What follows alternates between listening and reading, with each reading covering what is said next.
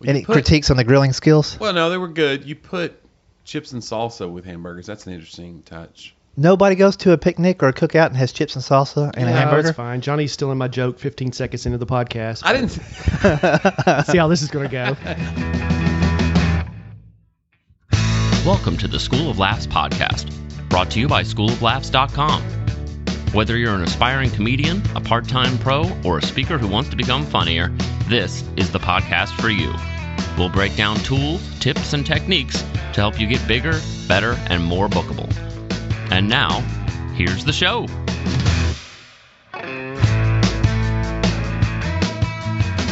Welcome to the podcast. Rick Roberts here.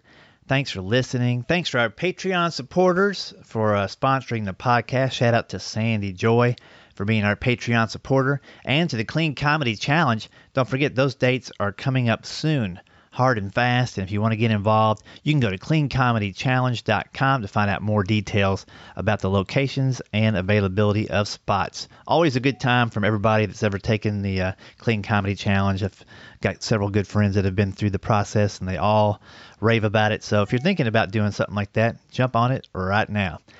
Hey, today I've got a little episode about uh, just some things that are going on in the comedy world.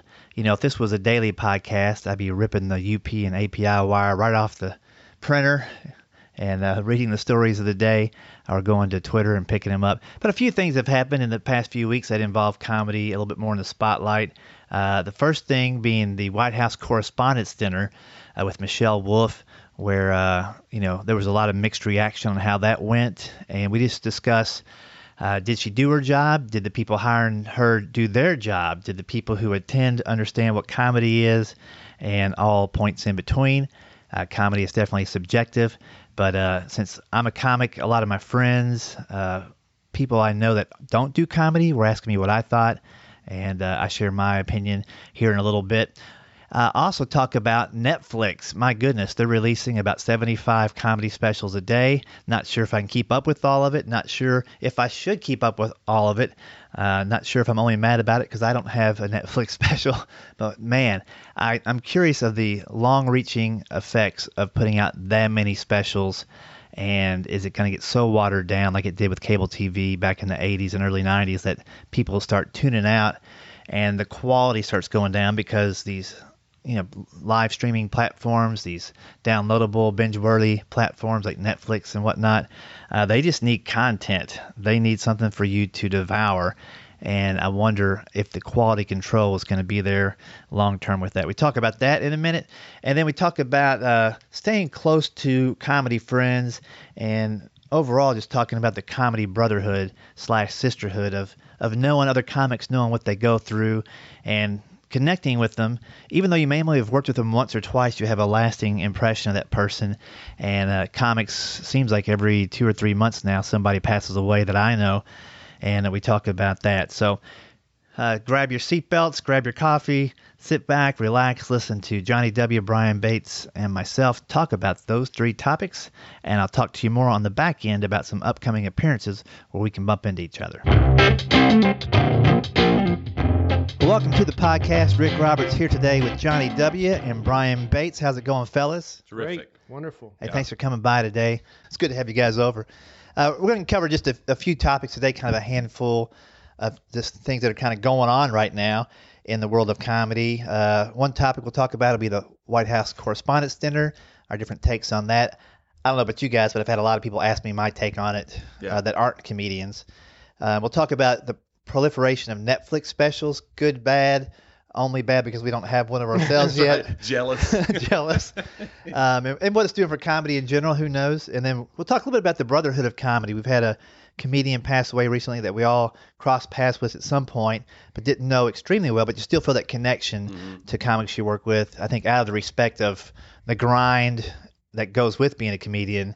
Uh, you know, I've said many times on the podcast, I respect anybody that does this for a living, even though I may not respect their act sometimes or how they are off stage with their family or whatever it might be. But feels weird to get Bates on here and start bringing it up. right in front of him. But they say the first step to getting better is admission. So we're going to su- make him submit. Intervention. Brian, your The re- comedy's affected this family in the following way. the reason you're here, my friend, your show's fine. It's not that. It's off stage. Uh, so I guess we'll start off uh, with the White House Correspondents' Dinner. This this may air quite a while after that, but I think people will still be talking about it for a while. And I know I've got asked about it uh, just f- from from all kinds, from religious friends, from non-religious friends, from political friends, uh, from but all from people who don't do comedy. Yeah. And pretty universally, the the side I'm getting from them is that it was a complete failure, a complete uh, didn't do the job they were asked to do, didn't do what the people who hired her expected from them, uh, from her. All negative. I haven't heard any person that's not a comic going, "Hey, freedom of speech." Uh, you know, she, you get it, you give it back.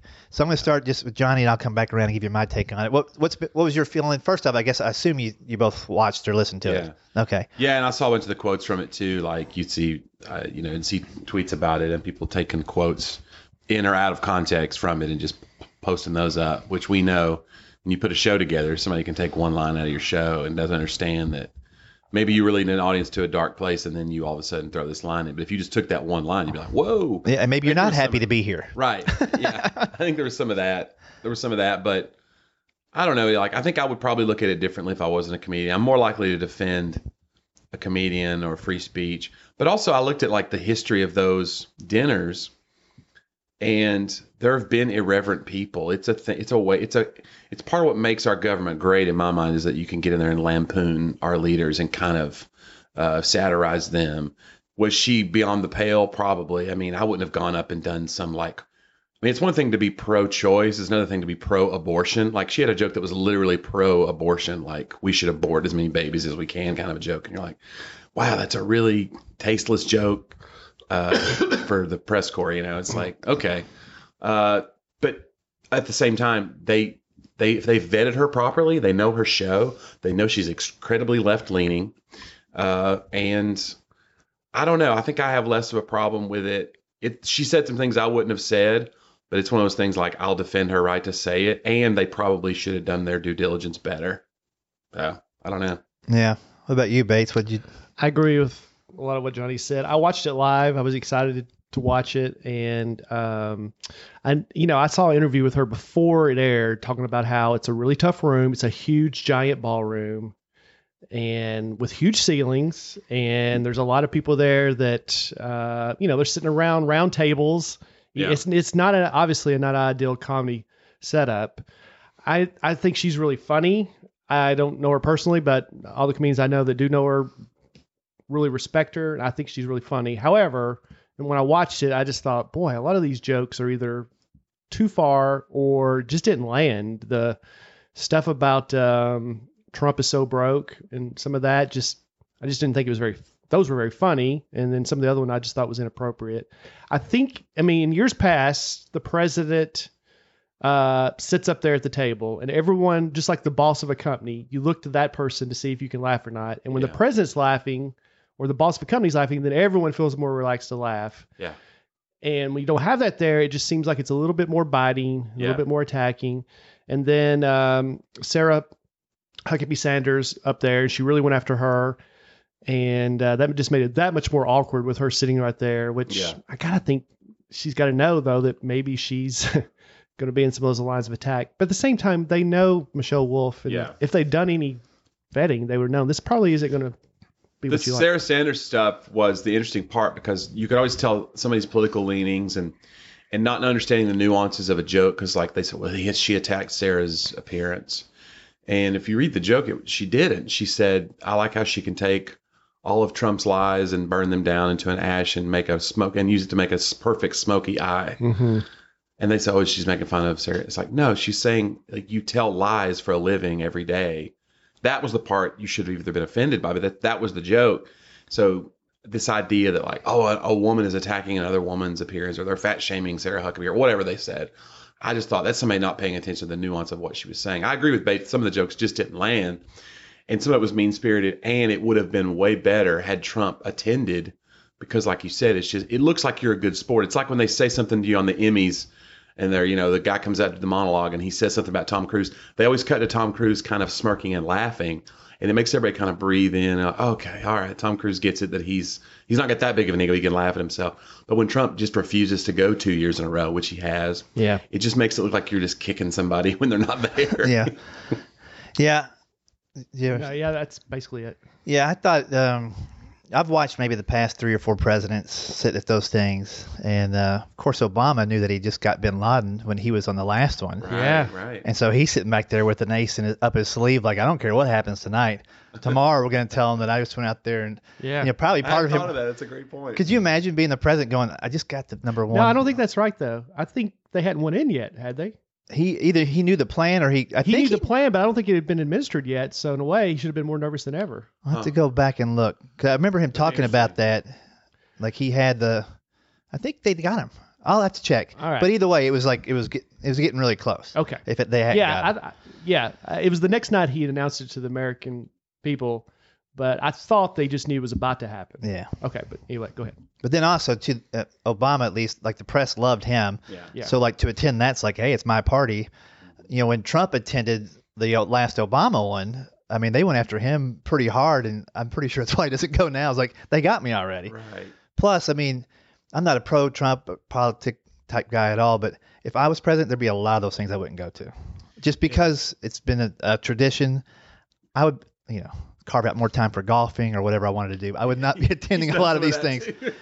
Well, they all have for sure. But at the same point, uh, yeah, out of respect, you know, he should have probably shown up.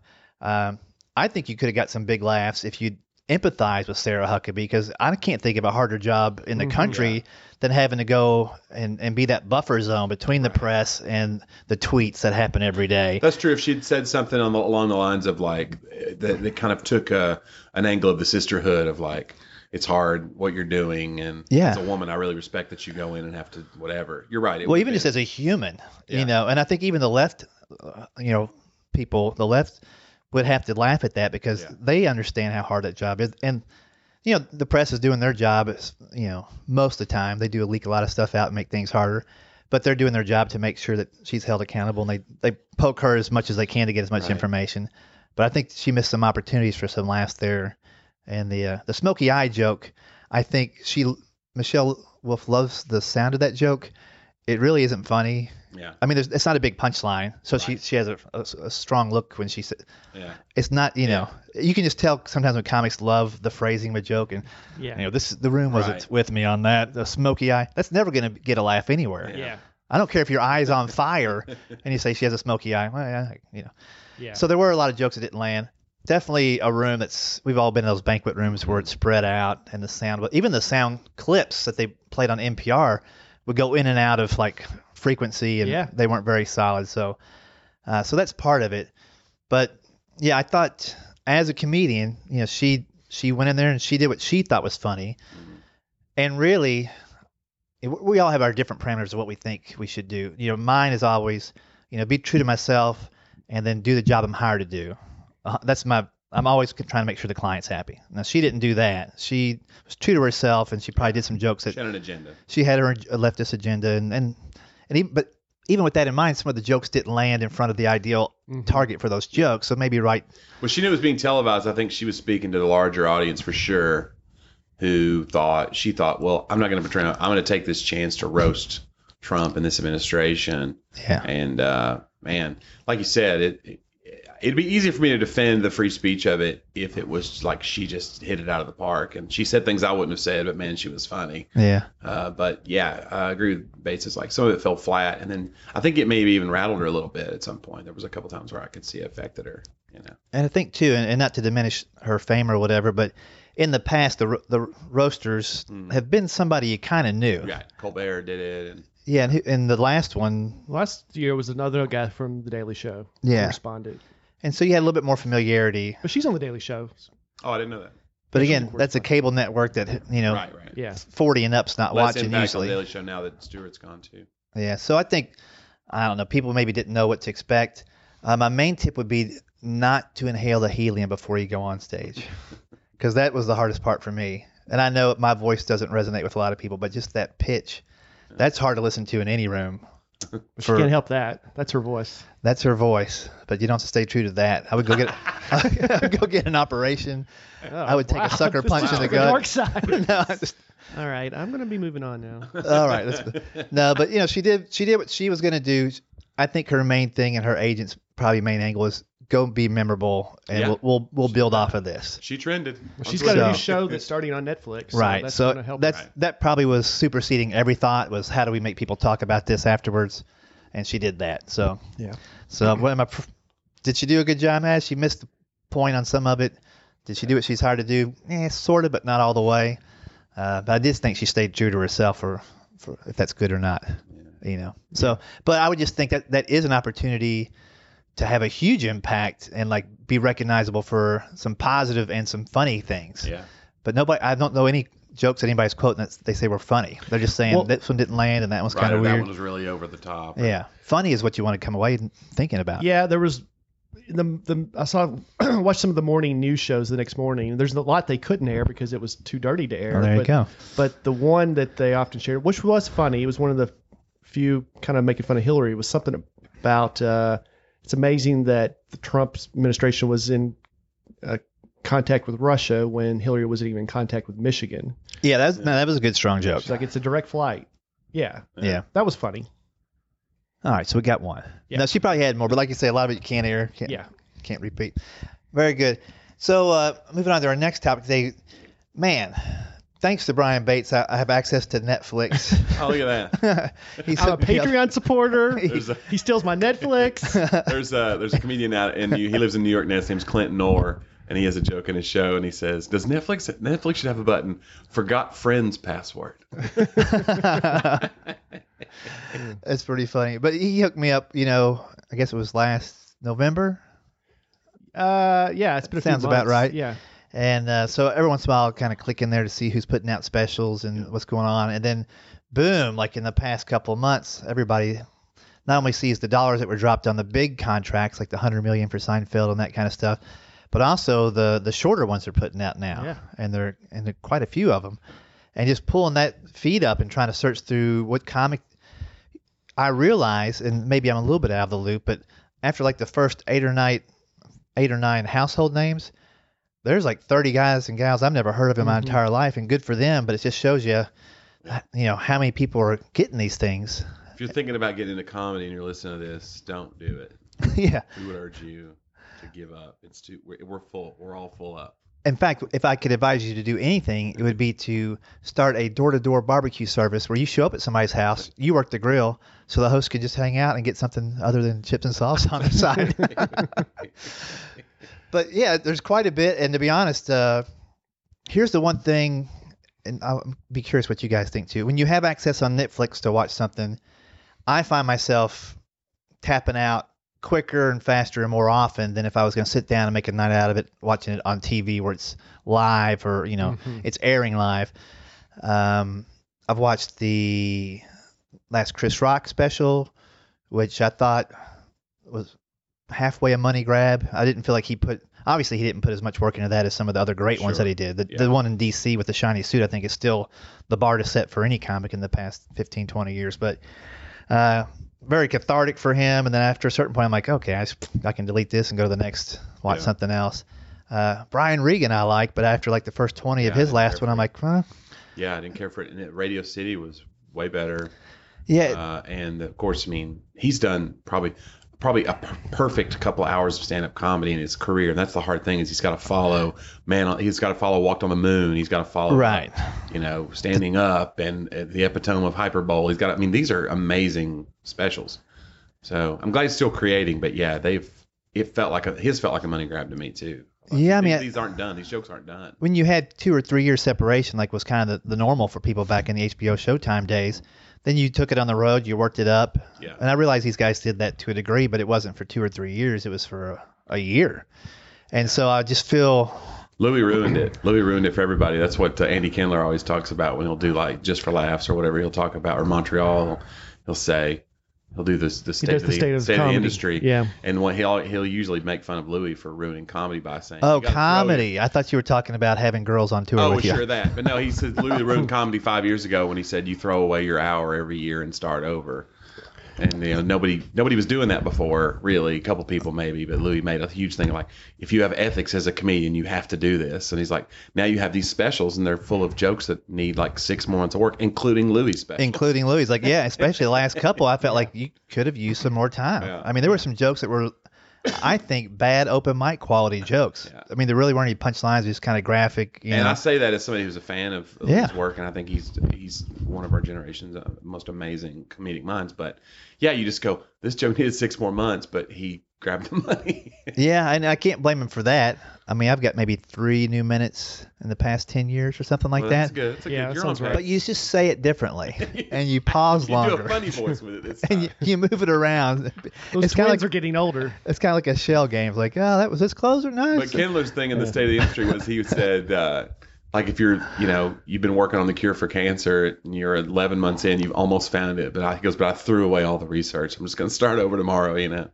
Like that's kind of how he compared it to. There, there. I mean, I follow stand-up comedy really close. The comedians, and there's still comedians on there. I don't. Even, I've never even heard of. Mhm. Some of them are from other countries, but man, there are so many. And to your point, you know, they have the the stand-ups, which is a group. They've done this a couple times. A group of comedians, and because they research shows that, like you said, 30 minutes. Half hour more likely people will watch than an hour. It's just time wise. yeah, when I was a kid, uh, MTV's half hour comedy hour. That's Mhm, what- which was 22 minutes of comedy. 22 minutes comedy was great. And even Comedy Central Presents were 22 minutes. hmm So if you got your 30 minute Comedy Central Presents, it was 22 minutes. I remember the Brian Regan one in 1999. It blew my mind. I couldn't believe it.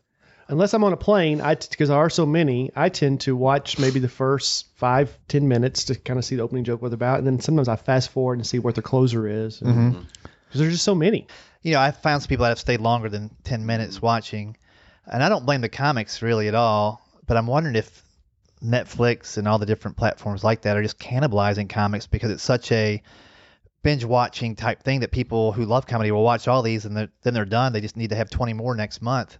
Yeah. And will that make the live performance a more of an in-demand thing for people who aren't doing those specials? Like I'm, I don't like Maybe. you, you're not going to see too many guys holding out, not doing a special, but the the guys and gals that mm-hmm. do maybe, and it's like two years since you've seen a full hour, and you can only go see it live, and they go on tour. That might be a Yeah. you know a lot more work because you're doing the tour instead of just releasing the special and making your 20 million or whatever these big names are getting. But I wonder if it's the same effect on your show that we would see in the old days where you'd see somebody do a set on the Tonight Show or whatever, and then you'd go, well, that's burned. I wonder if it's the same net effect with Netflix where you go, well, I had my Netflix come out, now I have to turn this show over, or if you can still go, because sometimes you know, you know this. Sometimes you go to a show, you go do a show somewhere, and you're like, well, I better do this and this. I was here 18 months ago, and they get mad because you didn't do the hits. They Yeah. wanted to. It's like it's like if Skynyrd didn't do Freebird they get mad that you didn't do the Barney Fife bit or whatever. right, You're like, well, I'm trying to work a new bit in. And they're like, no, that's you gotta.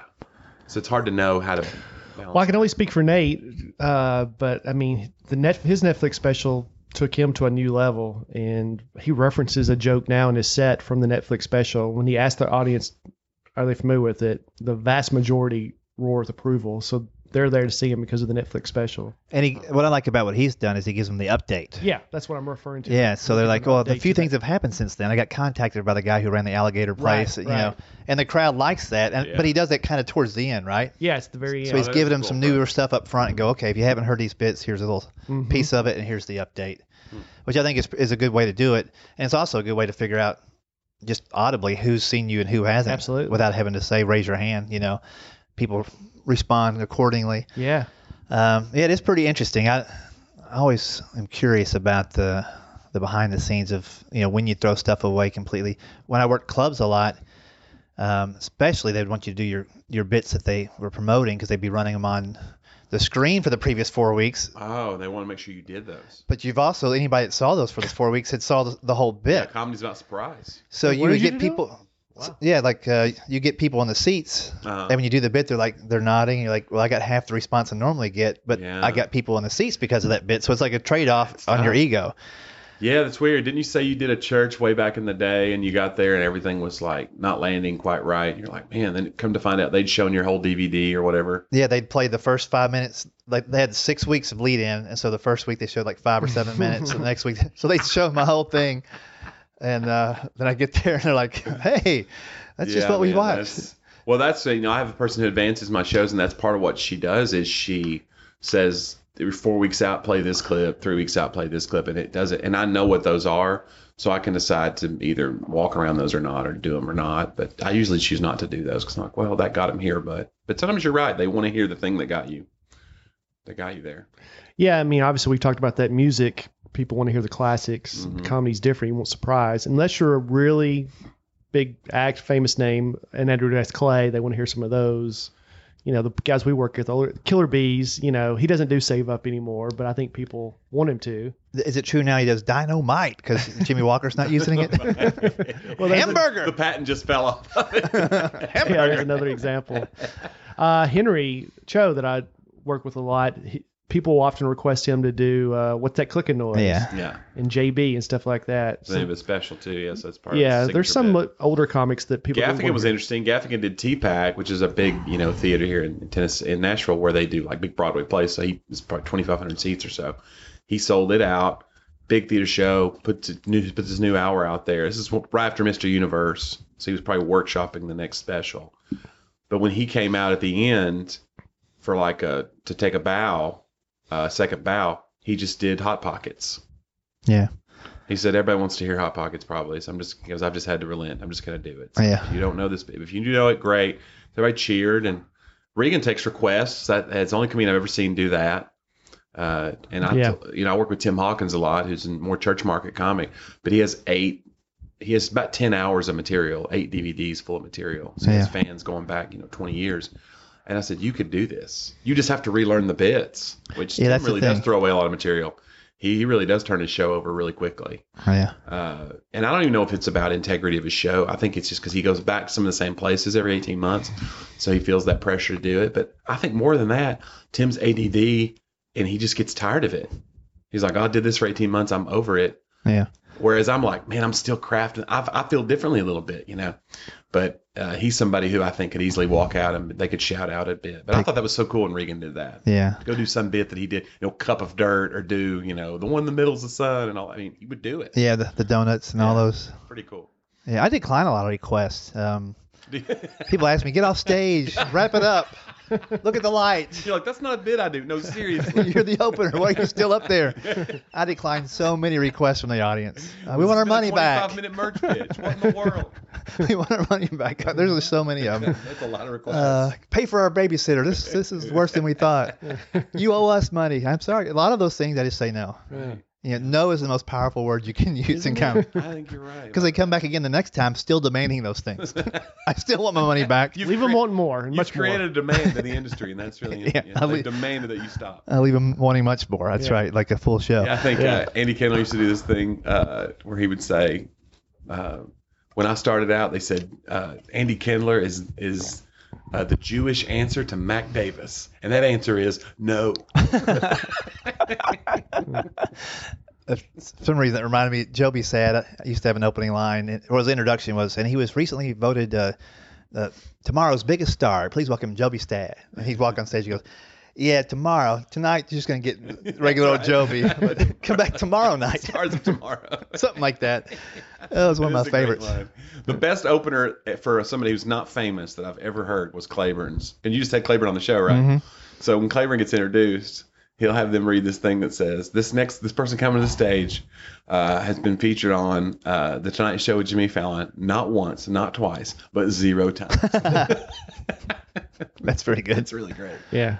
I love it That's the best line ever for somebody with no credits to use as an intro. It's so funny. Did you? Uh, I'm totally changing subjects here, but I just want to give credit to. A, uh, did, did you guys? Uh, you know, Amy Schumer hosted Saturday Night Live Yeah. at the time of this. We're taping this this past Saturday, and I don't know if you guys heard the controversy where she ran her monologue. She, New- she jumped on stage somewhere is what she I jumped heard on but- stage at uh, Caroline's. There was a it's Tuesday night, I believe, and a uh, guy doing a stand up uh, headlining set, which is it, it's a comedian who's not normally gets a chance to do a headline set. And I think he was just a little bit into a set, and he hears a voice off stage, and it's her, and she's asking, "Can I come up and and do my monologue?" So he gets off stage, she goes up and does it, and then he comes back up. And there's some controversy. Did you hear about this, Johnny? No. And you know, people critic some people criticizing her or whatever for it. And but I'll give him full credit for how he handled it, which is the proper way. I don't know how he really felt, but publicly he said this is the best thing that ever happened to me because nobody would have been talking about my Caroline set, and now everybody is. And he's like, I'm perfectly fine with what she did. Um, you know, I get it, and and uh, so I have no problem with it. And she was very nice. Now she knows my name, which she didn't before, and stuff like that. So uh, I just thought, boy, that's a proper way to handle it for someone who's you know could have gotten mad and probably went with the masses, like how dare she? But Right. but sh- I thought he handled it He probably knows this, there's a packing order. That's the game. But I mean, But a lot of people's egos get in the way, Yeah. and they're like, "How dare she?" you ever been bumped like that, Rick, when you were doing clubs? Uh, usually just by the manager. Uh, we've had some more complaints coming back. We noticed a lot of silence. We we thought the microphone Like, was oh, out. somebody here that's uh, that's famous? No, no. We just need you to stop. Yeah, we got the uh, a lot of times it's the guy in the kitchen who wants to do a set. like we see he's struggling. He's got some. He just put the burgers on, and he wants to do a quick set. Yeah, so he's got about eight minutes, Yeah. and I'm like, of material? No, eight minutes before he's got to flip the burger. and so I usually give it to him because I'm hungry, yeah, and that's my burger. absolutely. I shouldn't have ordered it right before I hit the stage. Whatever. Yeah. It's awkward to eat it while you're on stage, uh, the burger, not just the comedy. So there's uh no, I can't think of a time. You know, I've probably said multiple times on the podcast where I've had to stretch for headliners who didn't show up on time. Oh yeah, sure. Uh, and I haven't probably said it in a while, but the Tommy Chong was one. Ever, do you remember that story? Tommy story? Chong was late. I don't believe it. Yeah, I'll say it again just real quick, and then we'll jump into our last little part today. Um, but yeah, I was Detroit, Michigan. When uh, what was the name of the club? Chaplains, Mhm. and uh, it was like first night of the week, Wednesday or Thursday or whatever it started, and I'm middling, and uh, as I get ready to go on stage, the, the manager of the club goes, you know, Tommy's not here yet, but he should be. If he's not here, we'll send somebody up with a note to let you know to stretch a little bit. And This my first time at the club, and I'm like, okay, whatever, you know, he'll be here. And so I do whatever bit I was closing on at the time, and uh, right as I'm hitting the last line, they put a note on stage, not here yet, do another 20. I'm like, okay. I said, just so you guys know, uh, Tommy's got stuck in traffic or whatever. He'll be here in a few minutes. And so I do like 10 minutes of material, 10 minutes of kind of improv stuff, you know, some games that I had from the improv group. And then I get another note, still haven't heard from Tommy, do another 30. oh, And so I, I said, I sent the door guy out to my, I gave him my keys. He went out and got my guitar because I'd never had it with me. I wasn't going to play that week because I was featuring Yeah. but I was going to practice, you know, it's still in the car. So I said, go grab the guitar. So he went and got it, brought it in, spent a couple minutes kind of tuning it up, telling jokes. And the crowd's getting a little antsy, Yeah. but a lot of them have forgot about it too because they're smoking pot. you know, like, who, who are we here to see? They're all high too. Yeah. And, uh, and so that was the first night I did that thing that, uh, every country song has one of these things. Wow, wow, wow. Right. Right. It had been sitting in a notebook for like a month, but I was literally looking at my notebook going, what else Oh, can it I made do? you do it. Yeah. That's pretty interesting. And so, and it crushed that night after all that stress, an hour into a feature act, you know, then Tommy finally shows up and, uh, the manager after the next day is like, Hey, uh, you're on our short list for headliners. If we have a fallout or something, we didn't know you could do an hour. I'm like, I, I didn't know either. That's really cool. but sometimes it's a blessing in disguise, but it was, you know, just the right crowd. They were kind of patient, tolerant, I guess. You know, I could see where if it was another act where they were maybe less out of it and more in, you know, demanding, they could have got restless. I've had that happen to me where a two man show and I'll come out and say, "Hey, so and so's here." Give it. That's like my opening thing when he's not really there, Ah. and then later on he's not there when it's time for me to get off. So I'm like, "Well, I can't tell him that because I've already told him to give it up for him in the green room." He saw my act and left. He can't follow this. Yeah, Yeah, I think there's been times like that though, where uh, to your point, Rick, about how like the situation caused you to stretch yourself. Like that's definitely true of me. Like I don't like I do a lot of conferences and things where they'll they don't really understand how to use comedy yet, but they'll be like, "Well, we've got three days, and we want you to do comedy these ten minute bursts over the three days," and you're like. That's not really how it works because it's going to be, I have to have beginning, middle, end in all these Mm-hmm. and but I would never sit down in my living room when I was starting doing comedy and be like, how can I have seven great 10 minute sets? But when you get asked to do it and you take the check and then you start having to prepare for it, you're like, I got to have seven 10 minute sets. And it makes you do it. And now I have those. Yeah. So it's like, uh, but I never would sit down. I need to ch- divide into these chunks. You just, I mean, everybody wants to get a good 10 minute spot for TV or whatever when you start, but to have that many in a row, like you would never set it right. And so it's, it's being stretched like that has been beneficial to me, but I never would have I sought it out on my own. Yeah, that's what happened when I did cruise ships the first time. Oh yeah, because you had the multiple shows. I mean, you did the, the welcome aboard show where you're doing seven minutes, and you gotta have a good. You gotta be strong, or else they don't come back on Right. Wednesday to see your full hour. auditioning. And then you got a good night. See you later. Sometimes you have a late night, midnight, uh, raunchy show, which I had to turn that down, but I still got the gig. Really? Yeah, Norwegian. They're like, we, we want to do a midnight. All no, everything goes, no holds barred. Yeah. And I said, well, I don't have that. I said, I will not do that. So if that's the deal breaker, I'm sorry. But what I do have is, if you want, I can bring my Barney Fife uniform and just stroll around the deck for a couple of hours Wednesday night, greet people, have some fun with them, and you know I'll do that for two or three hours instead of the one hour dirty show. And they're like, if you do that, can we put you as a, a judge on our you know dating game or whatever, our, ma- our newlywed game? So they like, oh, I can see how we could work this in there. But I wasn't gonna like Did you have to do dating game questions? Ask Mario, how- gentlemen, what is your favorite place to make whoopee? Did you have to do like? No, I was just a judge, so Okay, they, would say, you know, which one do you think? Well, I don't know. Number three seems a little bit like they're holding back. I don't think they're really a couple. I think they're just on here for the free bottle of champagne, you know. But um, so that, but that was the way I could stretch and do what I, you know, stay stay true to my what my core beliefs are and all that without. That's cool. And Yeah, can you uh, give me their number? 'Cause yeah, you could have done the late that. show. Yeah. Are you a comic who wants to take your comedy to the next level? Sometimes you need a little help, and that's where the Clean Comedy Challenge comes into play. This is Leslie Norris Townsend, and I'm the creator and producer of this challenging event. This year we have three different locations, each with a cash prize. Two of the three are full blown three day events with seminars, critiques, and performances in a real comedy club. Past attendees include Johnny W., Charlene May, Andy Bedango, Marty Simpson, and Mike Paramar, all who are now full time comedians. So, if you're ready to take advice from the pros and perform in a real comedy club, go to cleancomedychallenge.com. It's not where you start, it's where you finish. And don't forget to mention Rick Roberts School of Laughs so I know where you came from. Well, uh, the last thing I want to just kind of touch on is uh, the brotherhood of comedy, the sisterhood. If you're listening, and you're lady, just the the camaraderie and the the unspoken, unwritten bonds you have with the comic that maybe you only worked with once. I mean, sometimes you even feel like you have a connection with comics you've never seen live, but you've seen so much of their stuff you can Yeah. t- totally relate to their point of view. But specifically today, uh, when you've worked with somebody, haven't seen them in 10 or 15 years. I think my case, it must have been 14 years or so, or 13. Uh, but, you know, Spanky Brown just passed away this past week. And, you know, a lot of people, you know, he was on the road so much that almost every comic that I worked with worked with him at some point, and you Yeah. two included, it sounds like. So, um, what was your memory of, of Spanky and, and just your thoughts on what it's like when you hear somebody that you you liked, you had good memories of, just passed away, and you hadn't spoken to him in forever? Yeah, and I think the brother, you talk about that, like even when I was having my dissertation on Michelle Wolf, like I, I kind of, there's a tinge of that where you just go, well, this is a working comic. I'm more likely to side with her than some crowd Right. just because I know what it's like to prepare and to go in and know it's going to be hostile or whatever. And when you've been to war with somebody like that, you just kind of go, well, I'm going to listen to her part of it. You know, Dave Chappelle even had a thing where he was, he was kind of a joke, but he said, uh, I realize I identify more as a comedian than even as a black man when I watched Michael Richards do his famous rant at the Laugh Factory where he said the N word 60 times in a row.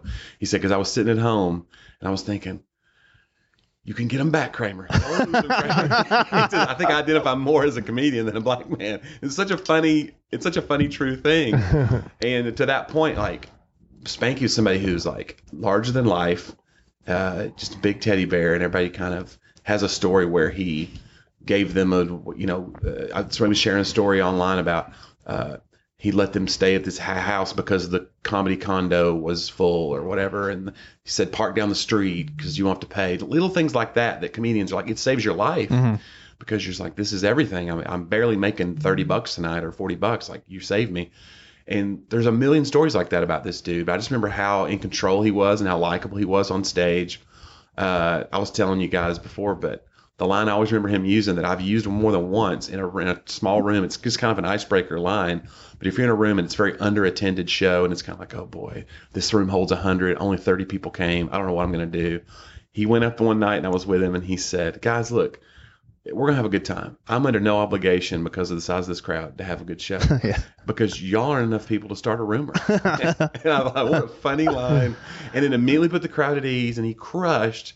And those 30 people always remember that show, probably. Yeah. And uh, I don't know. I just I love that about him, and I think he was just a tender-hearted guy. He cared about people. Yeah. So I don't remember a ton of his jokes. I remember him as a person. So I think that's a good legacy. Yeah. You work with him, Brian? I didn't actually. I met him once at Side Splitters in Knoxville. He was very nice, but uh, never worked with him, and uh, but always heard great things about him. And you know, kind of uh, certainly, but I've certainly, to your point, lost good close friends, comedian friends that uh, in the business. And to your point, there's comedians I've never met, but you still feel that kindred spirit.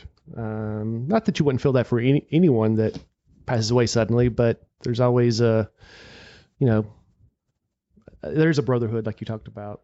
Yeah. I think one thing I just kind of thought about as we are discussing this is when you even spend a little time in the bar area or the green room with Yeah. a comic, there's not really a lot of small talk. It's long talk. It's like, how's it going? Right. And like within minutes, if not seconds, you get down to how things are really going in that person's life. Yeah.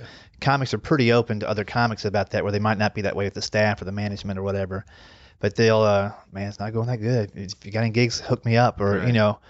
And so you kind of know somebody deeper, quicker Yeah. When you're in that kind of situation with them. Whereas if you didn't, if you just watched the show or saw them on TV, you wouldn't know those things. And whereas your ca- some of your casual friends, you never get into a deep conversation Right. with. I mean, it's, it's always just real surface. Everybody's putting on, hey, everything's great, you know. But mm-hmm. comics pretty much let you know. Yeah. We don't do small talk much. Air it out on stage and in the green room. Yeah. And then you also, especially if you know the comic or at least have seen him, you know, I usually start off with the referencing a bit that I love. Like, man, I just saw whatever bit you Right. did, and I've been trying to write a bit about that for 20 years, and you just you summed it up so Yeah. perfectly, and I you know I really respect that. And because I always there's regardless of the comic, whether Michelle Wolf or Spanky or you two guys, there's always jokes where I, I respect that, and I know you've been working on it, and I see the craft behind it, and and it's it's important I think for us to say those things in the moment and tell people we respect them, we enjoy what they're doing, Yeah. give them a little pat on the back on the way out, so that if it is the last time you're going to see somebody, Yeah. I mean, especially when you get to if you're only headlining, you're not working with the headliners anymore. You might be at a showcase or a festival audition or some Yeah. kind of taping, and that's those are treats because you get to bump into those people and Yeah. like catch up, and that can be a span of 10, 15 longer. You know, Yeah. I think feature acts have it really good where you're seeing the new people come in, Right. you're and you're getting to work still. You might headline some, but you're working with headliners that you can get to know with for a week at a time, Mhm. or at least a weekend at a time. The way clubs are booked now, yeah, it is interesting. I just think got to take time when we're traveling around to let people know, and also just touch base once in a while Yeah. with comics. You know, it's, it's something I should probably do more often. If it's just reach out, hey, how's it going? Sometimes you don't want to prepare yourself for the answer, and oh boy, what did I get myself into? Yeah. Right. But what if you don't ask out and then all of a sudden, boom, they're not there anymore? You know, and a lot of times, unfortunately, with comics, it's it's health issues because we're eating wrong, uh, heart attacks a lot. Mhm. You know, Tim Wilson, that was one that hit me pretty hard because I worked with him, man, over the years, probably 25 weeks, not even Mhm. exaggerating, and got to know him pretty well, and always look forward to seeing what I would love to see his take right now Yeah.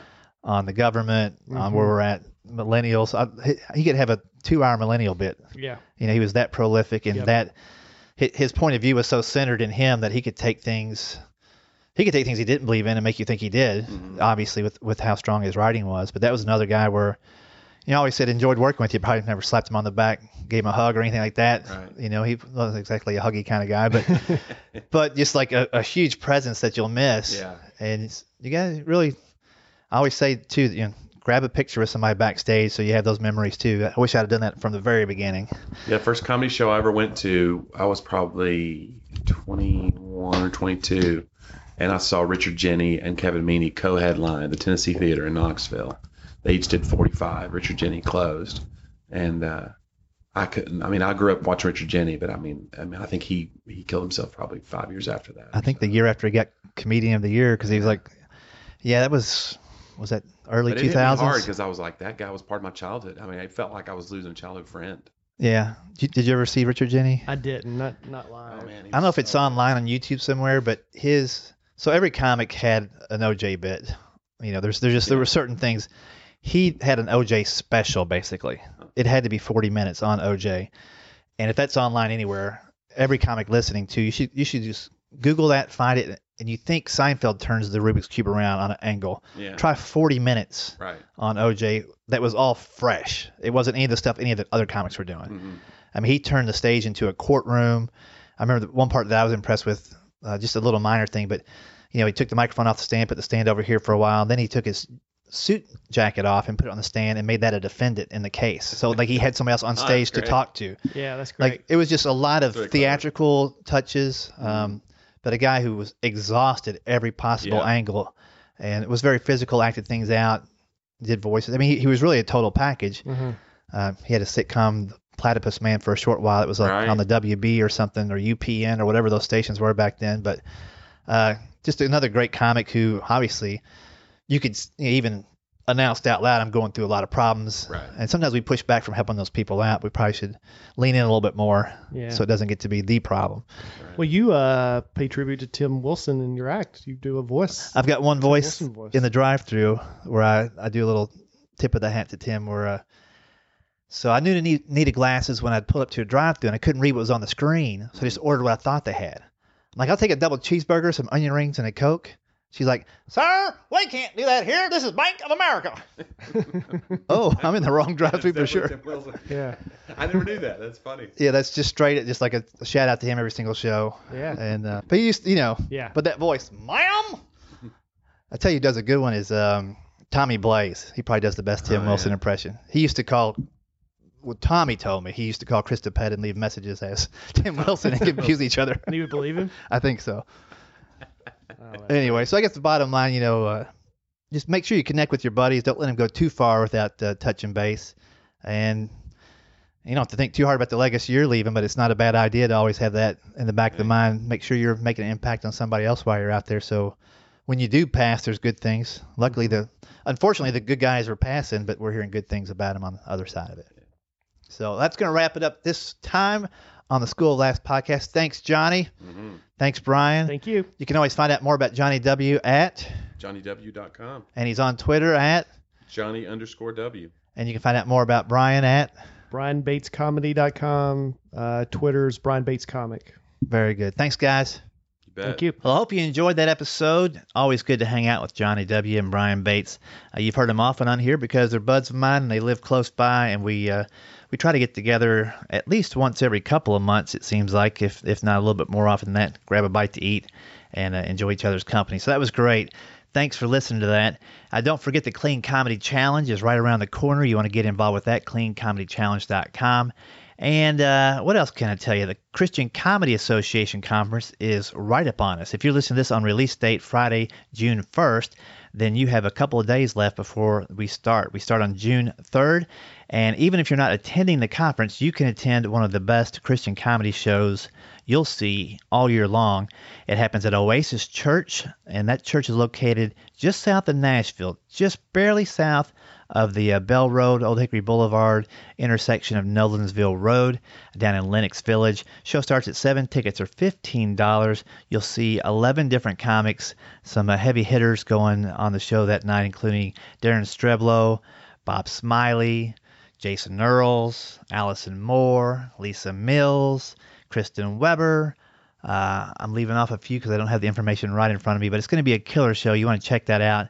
And then if you are interested in pursuing comedy through the lens of a Christian, uh, we have sessions on Monday and Tuesday, non-stop sessions 9 to 5, breakouts, keynotes, guest speakers, and then also another comedy show Monday night at Oasis Church. That will be more of a pro-am where you'll see some of our best, but also some of our newest and brightest comedians doing their thing. Tickets for that show only $5, and that's Monday night at Oasis Church, same start time, 7 p.m. So check that out. Hopefully, I'll see you out there at one of those shows, at the conference in general, or just down the road. I'll be at Huckabee uh, doing my thing again on uh, actually tonight, June 1st, and then on the 8th of uh, June as well. And those shows start at well, 6:30. They want you over there. The shows start about seven o'clock, and I'm usually on in the first half hour. So that's going to do it for this episode. Thanks again for listening. Uh, give a shout out, send an email, make a phone call to one of your comedy buddies. Let them know you're thinking about them, seeing how they're doing, and stay in touch with those folks. Because uh, if you don't, you might wake up one day and they may not. Stay safe, stay cool, and stay funny. For listening to the School of Laughs podcast. If you'd like to hear more School of Laughs podcasts, you can find them on iTunes and Stitcher.com. And don't forget to subscribe and leave a review. For information on upcoming live and online classes, visit schooloflaughs.com. Until next time, stay tuned, stay focused, and stay funny.